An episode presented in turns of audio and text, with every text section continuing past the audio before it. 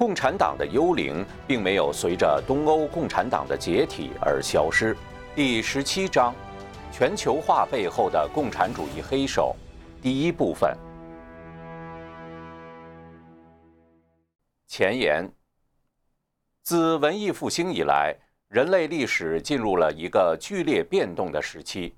十八世纪末开始的工业革命，极大地提高了生产力。各个国家的国力对比发生了巨大的变化，世界格局开始剧烈动荡，同时社会结构、思想和宗教领域也发生了急剧的变化。正统信仰式微，人类道德滑坡，社会失调，人的行为失范。共产主义就是在这样一种历史条件下应节而生的。一九一七年，俄国布尔什维克革命以后，第三国际企图把共产革命输出到全球。美国共产党于一九一九年成立，中国共产党于一九二一年成立，都是在共产主义势力上升的全球大背景下发生的现象。上世纪二十年代末、三十年代初，全球范围内的经济大萧条给共产主义注入动力。世界各国的政治经济意识形态纷纷左转，苏联站稳了脚跟，中共趁机发展。十几年后的一九四九年，中共篡夺了中国的政权。暴力的共产主义一度大行其道，苏联和中共一道挟持了数十个国家，全世界三分之一的人口，与西方世界形成对峙之势。冷战格局持续了半个世纪之久，暴力共产主义的阴云威胁全人类之时，西方自由世界的绝大部分人都忽略了非暴力的共产主义因素在自身内部潜滋暗长。且不说苏联的渗透，单是西方内部的各种变形的共产主义思潮理念及共产主义分子、废边社、社会民主党人等等。已经以不同方式渗透进政府、企业界、教育文化界各种社会团体当中。上世纪六十年代，西方的反文化运动与中国的文化大革命同时兴起，是魔鬼操纵下共产因素的一次总爆发。七十年代以后，西方反叛青年发起体制内长征，企图从内部侵蚀传统文化。夺取社会体制的领导权，可悲的是，仅仅在十几年的时间里，他们就取得了令人心惊目眩的成功。柏林墙倒塌，苏联解体，有人欢呼历史终结，意识形态终结；有人担忧文明的冲突，但很少有人意识到，共产主义正在以新的面目，打着新的旗号，迅速征服整个人类社会。这个旗号就是全球化。随着工业革命与科技的发展，不同国家间人口流动、经济往来以及政治、科技、文化的交流也越来越频繁。尤其是今天，现代化的通讯运输工具、电脑、数字网络，使得过去几千年人类很难逾越的广袤时空及地域变得近在咫尺。世界似乎变得很小，各国间的合作空前紧密，越来越融为一体。这种全球协作的加强是技术发展、生产扩张、人口流动的自然结果。这是作为一种自然历史过程的全球化。但是，还有一种全球化是共产邪灵为了毁灭全人类而利用这个自然历史过程的全球化的结果。这种邪灵操纵的全球化是本章将阐发揭示的内容。共产邪灵操纵的全球化的实质是集中所有共产国家和非共产国家在过去一个世纪的时间里积累的邪恶变异因素，利用大规模的政治、经济、金融、文化运作，突破民族国家的界限，迅速推广到全球，在短时间内。摧毁信仰和道德的堤防，攻破传统文化的堡垒，这一人类赖以生存、能被神救赎的最后屏障。这是邪灵毁灭人类之前的最后一道准备工序。本书一再强调，共产主义不是一个理论，而是一个邪灵，是有生命的，其终极目的是毁灭全人类。共产邪灵并不固守一种政治意识形态，在条件允许时，邪灵甚至利用与通行的共产主义意识形态相反的政治经济理论学说。上世纪九十年代以来，全球化的旗帜上往往写着民主政治、市场经济、自由贸易，因此遭到某些左翼团体的抗议。但这些左翼团体却不知道，共产邪灵正在另一个更高的层面上进行运作：经济全球化、政治上的全球治理、二十一世纪议程。各种环保公约和国际公约都成了邪灵控制和毁灭人类的顺手工具。共产邪灵操纵的全球化，又称全球主义，正在全球范围内沿着多条路线，以多种方式推进其计划。在若干领域里，已经取得了令人瞠目结舌的进展。为了论述的方便，本章将从经济、政治。文化三方面对全球化进行剖析。全球化的三个方面汇合而成全球主义的世俗意识形态。这种意识形态在不同场合表现出不同的面貌，有时甚至包含截然相反的表述，但在实践中却表现出与共产主义高度相似的特征。它以无神论、唯物论为基础。许诺给人带来美好的乌托邦，一个富足、平等、没有剥削、压迫和歧视的地上天国，鼓吹和推动世界大政府。这种意识形态势必排斥以信神、重德为基础的各个民族的传统文化。近年来，日益明显的是，这种意识形态以左派的政治正确、社会正义、价值中立。绝对平均主义为其具体内涵，这就是意识形态的全球化。各国家民族文化不同，但都是在普世价值下奠定的传统，而国家主权和各民族的文化传统对民族承传、民族自觉，使各民族免受外界强权和共产主义渗透，起着重要作用。而世界大政府一旦形成，共产邪灵就可以轻而易举地达到其消灭私有财产、消灭国家、消灭民族、消灭各个民族的传统文化的目的。全球化和全球主义正在起着破坏人类的传统和道德、姑息纵容各种邪恶、滋养左派力量和共产主义全球扩散的恶劣作用。揭示全球化的共产主义根源。全球主义与共产主义的同构性是一个棘手但又极端重要而紧迫的课题。一、全球化与共产主义。马克思在著作中没有使用“全球化”这个概念，但是用了内涵十分接近的“世界历史”一词。在《共产党宣言》中，马克思声称，资本主义在全球扩张的结果。必然产生数量巨大的无产阶级，然后随着席卷全球的无产阶级革命，必将推翻资本主义而进入共产主义的人间天堂。马克思写道：“无产阶级只有在世界历史意义上才能存在，就像他的事业，共产主义一般只有作为世界历史性存在才有可能实现一样。”也就是说。共产主义的实现有赖于无产阶级在世界范围内采取共同行动。共产革命必然是一个全球性的运动。虽然列宁修改了马克思的学说，提出可以在资本主义的薄弱一环俄国率先发动革命，但共产主义者从来没有放弃世界革命的理想。苏俄一九一九年就迫不及待地在莫斯科成立了共产国际党支部，遍布六十多个国家。列宁说：“共产国际的目标是建立世界苏维埃共和国。”美国思想家 J. 爱德华·格里芬总结了斯大林在《马克思主义和民族问题》一书中提出的共产主义全球革命的五个目标：一、混淆、瓦解并摧毁世界各地的资本主义势力；二、把所有国家联合起来，形成一个单一的世界经济体系；三、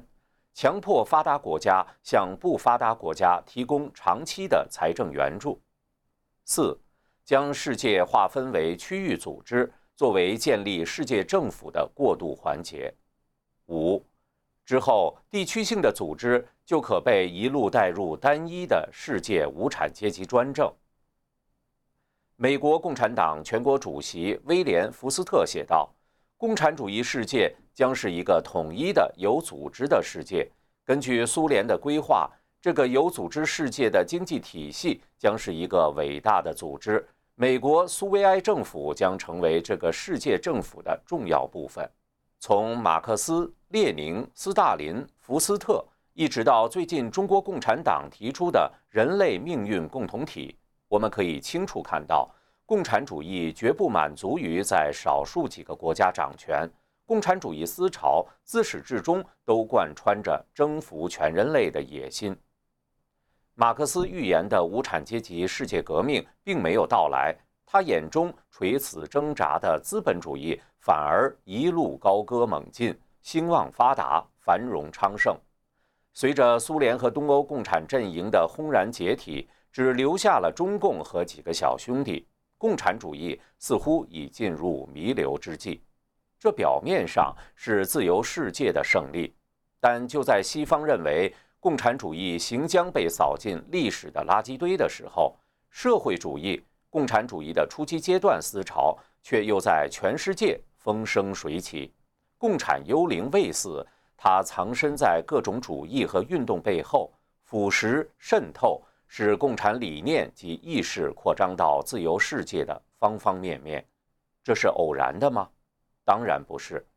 全球化看似是一个自然形成的过程。但共产邪灵的黑手在其演变过程中的作用越来越明显，可以说，共产主义已成为全球化的指导思想之一。二战后，欧洲各国左翼力量不断成长，主张民主社会主义的社会党国际包括了来自一百多个国家的政党，这些政党在各国执政，这种情形甚至蔓延至大部分欧洲国家。在这种大背景下，高福利、高税收、国有化影响着整个欧洲。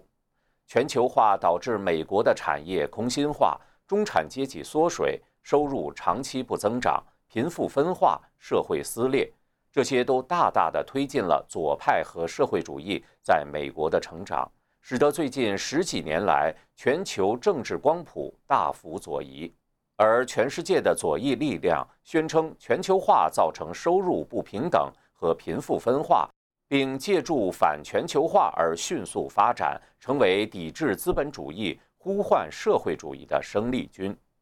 冷战之后，共产邪灵借助经济全球化、经济相互渗透、你中有我、我中有你，削弱国家主权，破坏民族经济基础。其目的是充分调动人的贪婪本性，由西方金融财权实施财富大挪移，用人类几百年积累的财富迅速催肥中共，再让爆发的中共用金钱把各国的道德紧紧捆绑在无底线下滑的轨道上。中共作为当今全世界共产主义势力的龙头老大。其经济成长和力量的不断增强，为各国的左翼和共产党注入一剂剂的强心针。中共利用集权统治破坏世界贸易规则，在全球化中用资本主义的营养壮大了社会主义的机体。中共经济实力的爆发，又带动了其政治和军事野心，企图在全世界输出共产模式。所以，从全球范围看，不管是反全球化的左翼分子，还是占尽全球化便宜的中共，都是在全球化的名义下崛起的。事实上，今天的世界现状与斯大林当年提出的目标已经非常接近。二，经济全球化背后的魔鬼。经济全球化是指上个世纪四十至五十年代开始，七十至八十年代成型，九十年代大规模出现的国际资本流通、国际生产贸易一体化，其主导推手是跨国机构及跨国公司，要求开放国家监控和管制，让国际资本自由流通。从表面看是西方主导的，是资本主义在全球扩展的途径。不幸的是，全球化客观上成了共产主义的播种机，特别是全球化带来的西方给中共疯狂输血，同时使得资本主义市场经济和共产主义集权经济高度融合、互相依赖，让西方在经济利益面前放弃道德良知和普世价值，而共产集权更是携经济实力在世界上步步紧逼。俨然，共产主义将一统天下。一、全球化造成共产主义模式经济体。全球化把全球经济变成了一个大型经济体，在这个过程中，也形成了大型国际组织、公约和规则。这表面看起来是资本主义和自由市场的扩张，但实际上已经在形成一个全球统一的经济管控机制。可以对很多国家产业发号施令，对很多国家和企业有生杀予夺的权利。这相当于在经济领域形成了中央集权计划经济的机制，也与上文所说的斯大林的把所有国家联合起来形成一个单一的世界经济体系的目标高度一致。国际金融组织建立后，也形成了发达国家向不发达国家提供长期经济援助的现象，而这也正是斯大林提出的第三个目标。国际金融组织在经济援助上往往对当事国经济采取宏观干预，手段是独裁而单一的，不但强制，而且不考虑当事国的情况，这在客观上是在助长共产主义因素。对此，美国学者詹姆斯·博瓦德总结道：“世界性的金融组织大力推进了第三世界经济的国有化，并且增强了对贫困者的政治和官僚统治。从另一方面看，经济全球化创造了全球性的经济体，形成越来越趋同的消费倾向与统一的产销机制。”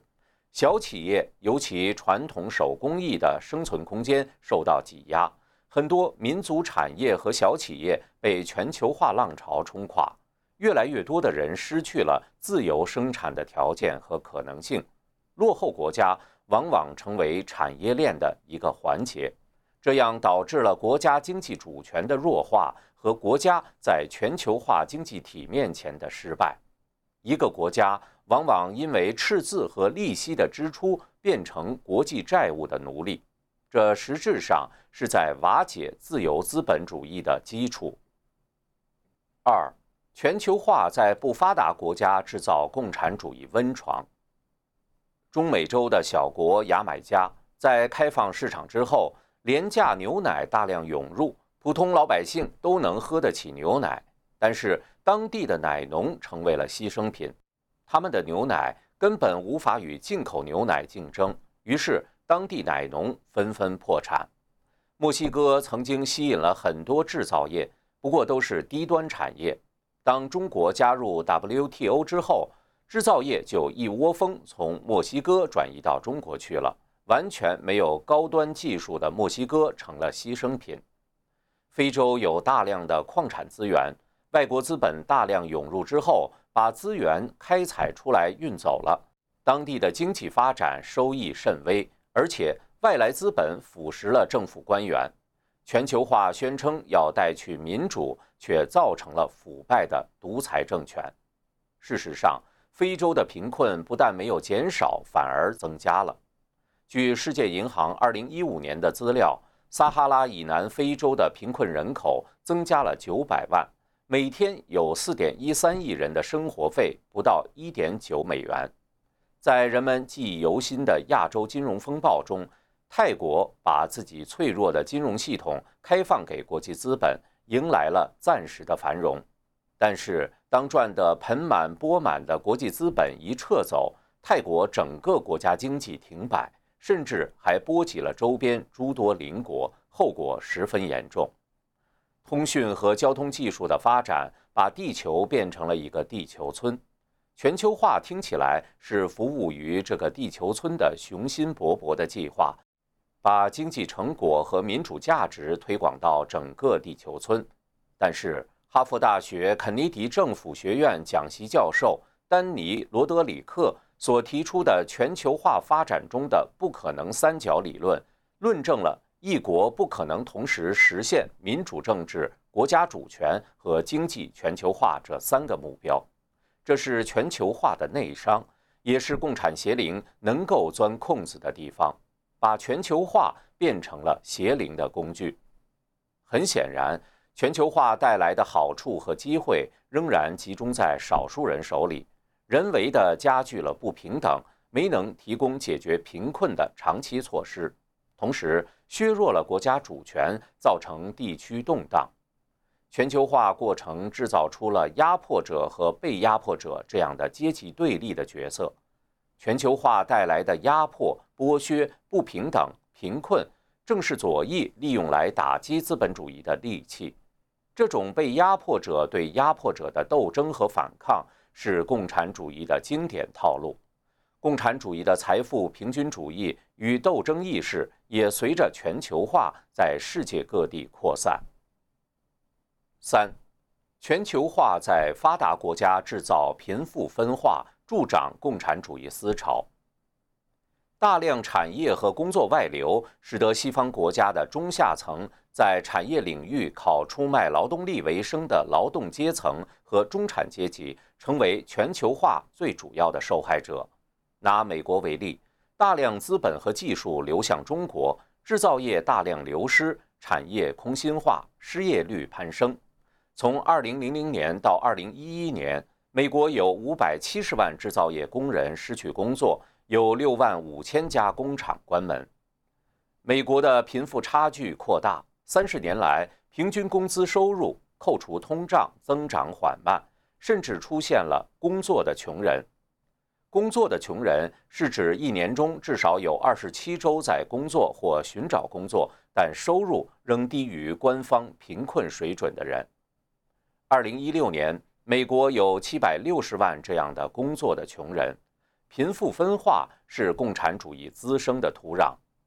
经济的困境不会只限于经济这个领域，会扩散到社会的各个方面。要求解决收入不平等，要求社会公正，导致社会主义思潮汹涌，也极大地影响着其他要求平等权利的运动。同时，也人为的造成了对福利制度的需求，而福利制度会导致更多的贫穷，恶性循环。美国在二零零零年之后，政治光谱迅速向左移，到二零一六年总统大选时，社会主义的呼声不断高涨，党派利益的对立加剧，很大程度上是全球化在发达国家造成的后果。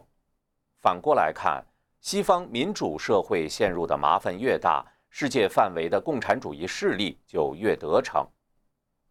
四，反全球化凝聚左翼力量，传播共产主义。伴随着全球化进程的就是反全球化运动。一九九九年十一月三十日，在西雅图发生的针对世界贸易组织部长会议的大型暴力抗议。就是反全球化运动的一个爆发。二零零一年的三次大型国际会议、加拿大魁北克美洲国家组织会议、瑞典哥德堡欧盟峰会以及意大利热那亚八国集团峰会都遭到反全球化的游行抗议。二零零二年，在意大利佛罗伦萨举行了规模空前的百万人反全球化大游行。全球化滋生出来的反全球化运动的参与者成分复杂，其中反对资本主义体系的左翼力量是最重要的参与者，包括工会组织、环保组织者，也是被共产主义广泛渗透和劫持的，以及全球化的受害者和弱势群体。可以说，反全球化成了凝聚和激发左翼势力的重要力量。值得注意的是，反全球化本身也是一种全球运动，成立了诸多的国际组织，借着全球化的东风，把左翼和社会主义事业推向全世界。这使得人们不管拥护还是反对全球化，都成为共产邪灵达到其目标的助力。五，中共做大，用资本主义的营养壮大社会主义的机体。很多学者在评价全球化成败的时候，常常举出的一个成功的例子就是中国。中国好像得到了全球化的所有好处。在短时间内蹿升成为世界第二大经济体，而且很多人认为其取代美国的地位指日可待。与墨西哥那种只是引进低端制造业的模式不同，中共从一开始就酝酿了极大的野心，就是要获得西方最先进的技术，最后取而代之。所以，中共要求先进国家与其合资办企业。强制要求先进国家转让核心技术换市场，使用各种手段，从明目张胆强制转让到骇客盗取技术。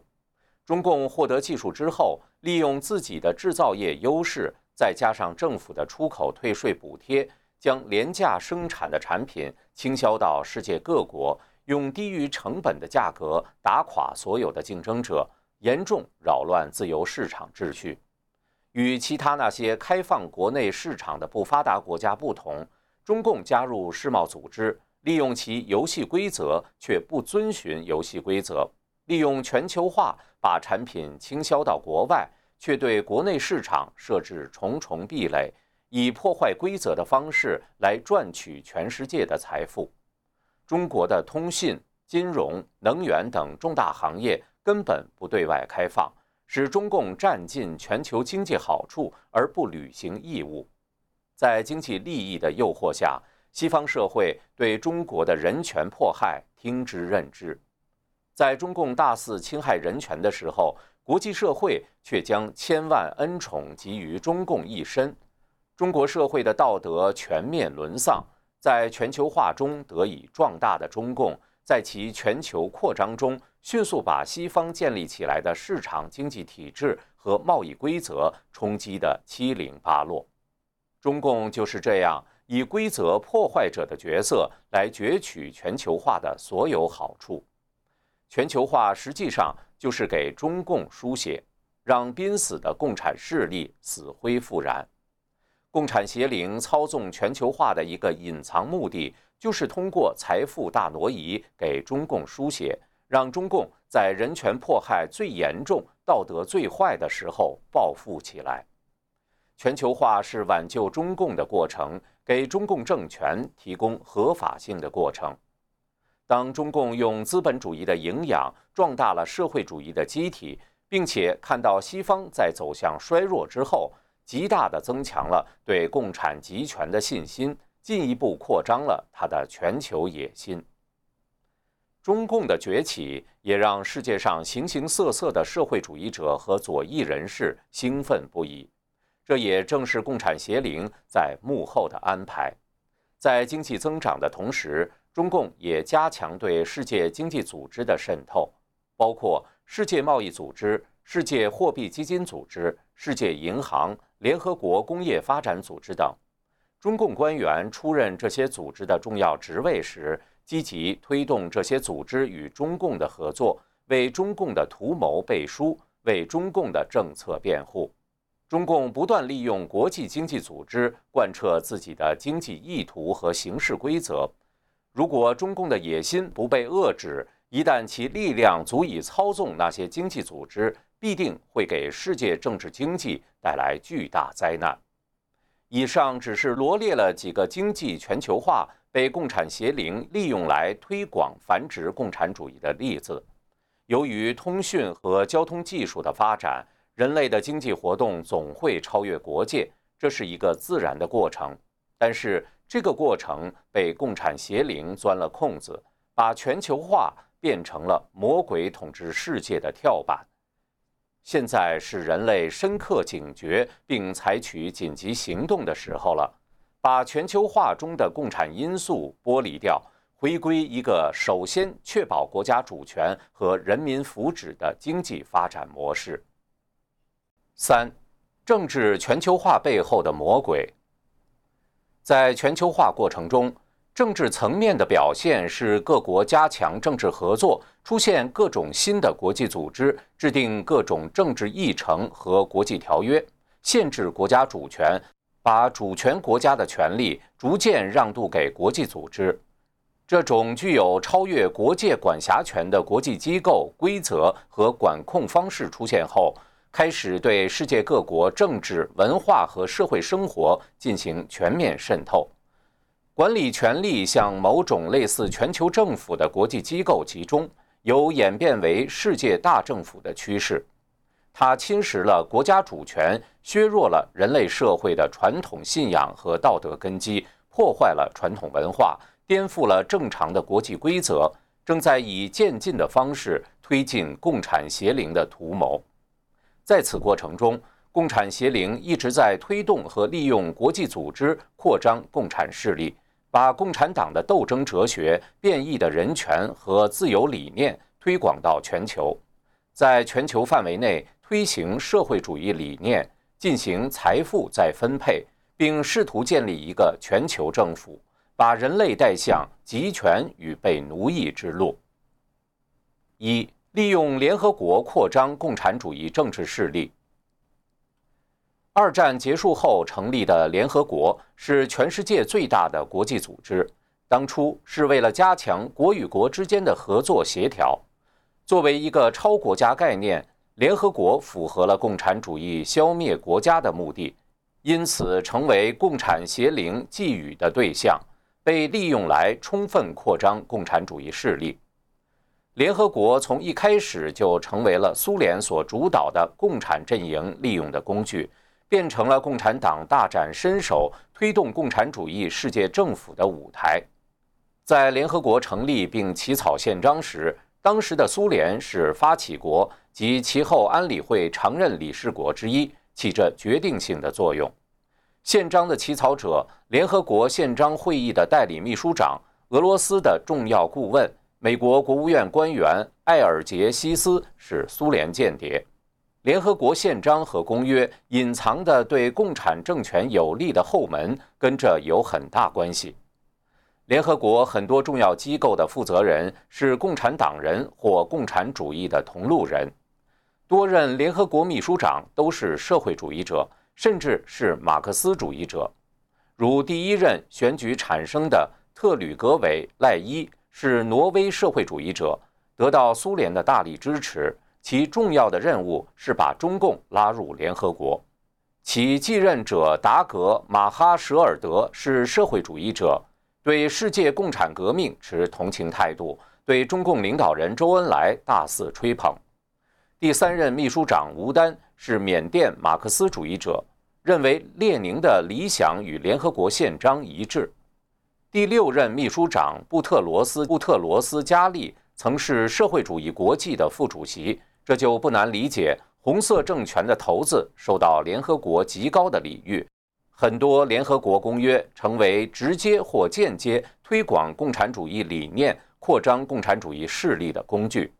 联合国的最高使命是维护世界和平与安全。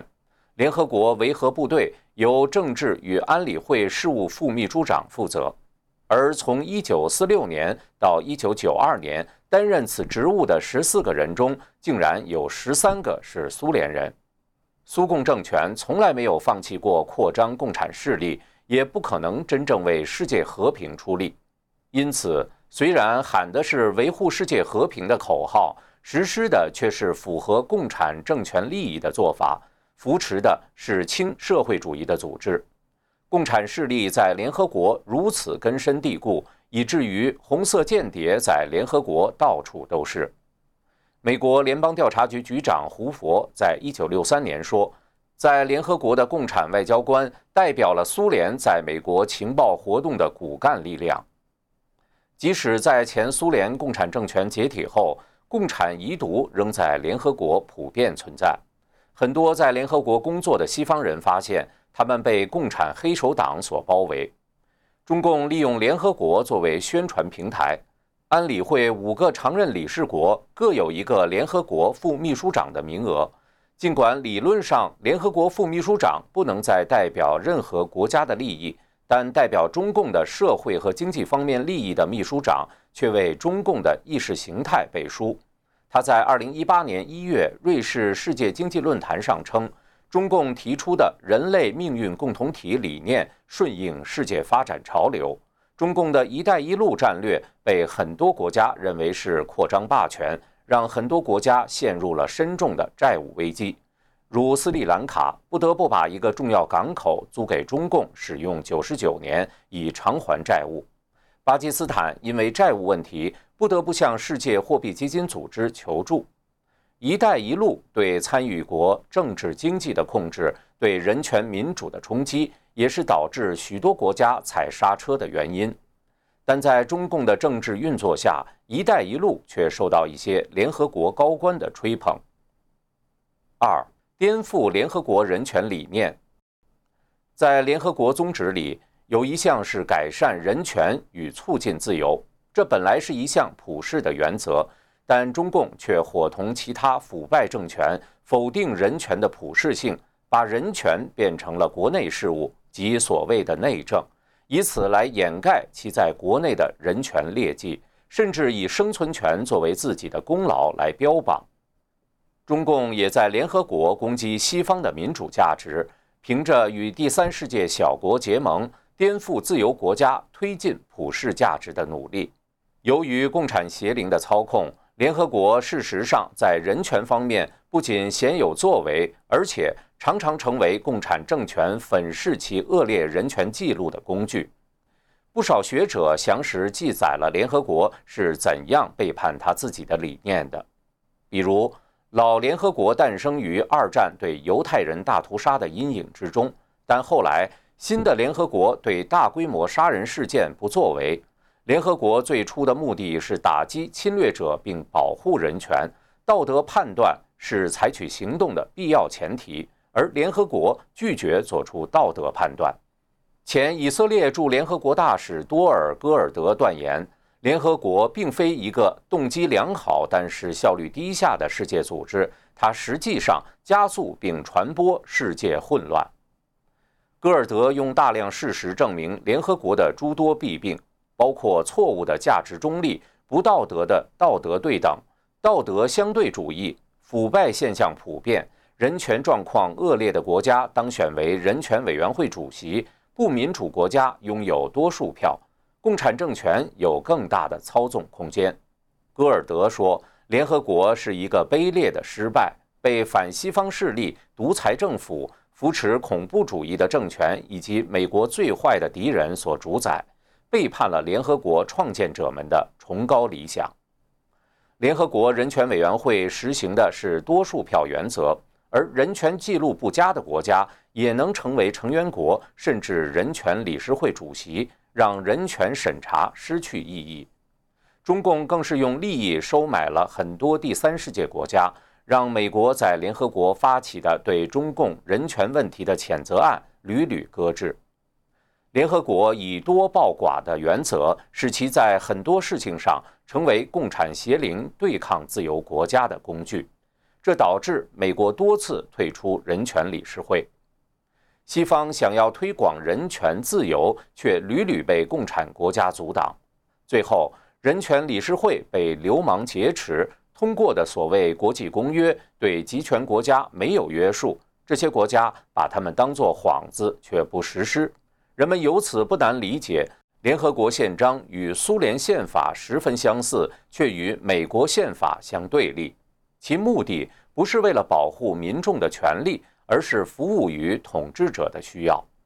如苏联宪法有些条款，在列举公民享有权利之后，都加上“在法律允许范围之内”字样。表面上看，苏联宪法给了公民一些权利。但实际上，很多具体法律又规定了很多范围，而使得苏联政府根据具体法律允许范围之内的条款，任意剥夺公民权利。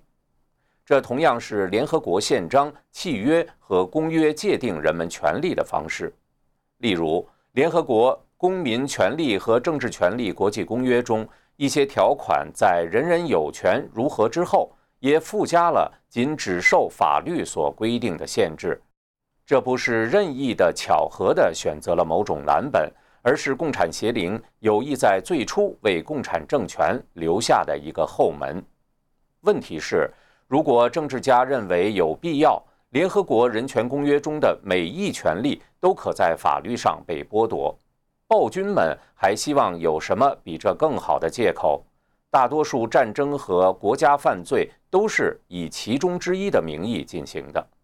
自由国家很难随意剥夺民众的自由，而共产政权则可以堂而皇之地钻人权公约的漏洞。三，利用全球化推进共产主义政治理念。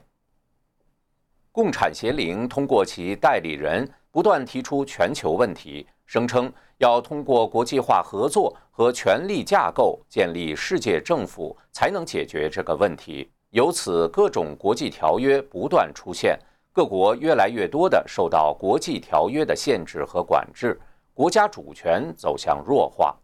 这种言论出现在不同的团体、不同的场合中，虽然他们不一定是共产党人。但他们的主张却与共产邪灵的意图非常一致，就是要消灭国家，建立全球政府。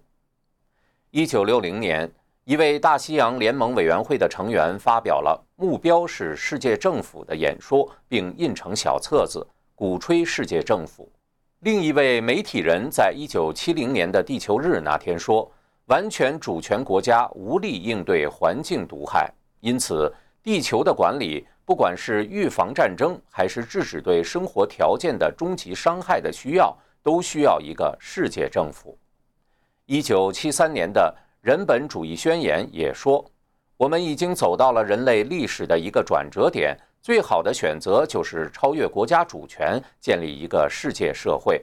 为此，我们期待在跨国联邦政府基础上建立一个世界法律体系和世界秩序。”事实上，联合国环保署的建立，正是因为1972年一个倡导世界邦联的团体认为环境问题是世界问题，因此呼吁制定全球解决方案，并建立全球性的环保机构。其第一任主管是具强烈社会主义倾向的加拿大人莫里斯·斯特朗。1992年于里约热内卢举行的联合国地球高峰会，又称。联合国环境与发展会议上，一百七十八个政府投票通过了二十一世纪议程。这个八百页的蓝图涉及环境、女权、医疗等方方面面的内容。一位有影响力的环境研究机构的研究员，后来联合国环境项目的官员对此表示：“今天的世界。”国界已经例行性的受到污染、国际贸易、资金往来与难民等问题的侵蚀。国家主权，一个国家在其领土内的控制权，已经在很大程度上失去意义。国家实际上在把主权的一部分让渡给国际社会，并开始构建一个新的国际环境管理系统作为解决问题的方式。否则，那些问题将无法解决。那些世界政府的呼吁，表面看起来都冠冕堂皇，但推进共产主义一统天下才是其真实目的。如环保问题，本书《环保主义篇》已详细论述了共产邪灵如何利用它来推进其图谋。尽管如此，在加利1992年至1996年任秘书长时，联合国开始朝全球政府激进演变。加利呼吁建立永久的联合国部队，并要求有征税的权利。因为美国的强烈反对，加利未能连任。否则，联合国的现状难以预料。虽然共产党政权总是拒绝他国干涉本国内政，但却积极加入各种国际组织，支持扩张联合国的职能，不断推广全球治理的理念。二零零五年，当时的联合国秘书长安南称，在一个人类互相依赖的时代，地球公民权是进步的关键支柱。曾供职于美国空军、白宫和多个政府部门的战略思想家罗伯特·钱德勒先生认为，安南所谓的进步将摧毁国家主权，为无国界的地球公民社会开路。而联合国的和平教育项目，事实上由极左派组织和指导，将会摧毁民族国家主权，造成一个无国界的社会主义的集权世界，进行全球治理。事实上，出版于1958年揭露共产主义的名作《赤裸裸的共产党人》一书，列举了共产党人的四十五个目标，其中一条是把联合国推崇为人类唯一的希望。如果其宪章重写，就要求去设立为一个具有独立军事力量的世界政府。很多人意识到，建立全球政府并不是一朝之功。所以，共产党人和全球主义者利用各种议题，先在各个领域建立超国家的机构，然后推动这些机构的联合，并不断鼓吹对联合国的推崇与依赖，最终建立世界政府。鼓吹世界政府，刻意夸大联合国的作用，把联合国描绘成解决当今世界一切问题的灵丹妙药，把联合国当成当今世界的救世主。实际上，这是人企图自己扮演上帝的角色，通过权力操控来安排人类未来的命运。这正是共产主义式的乌托邦，是一种人自己竖起来的宗教，其结果是毁灭性的。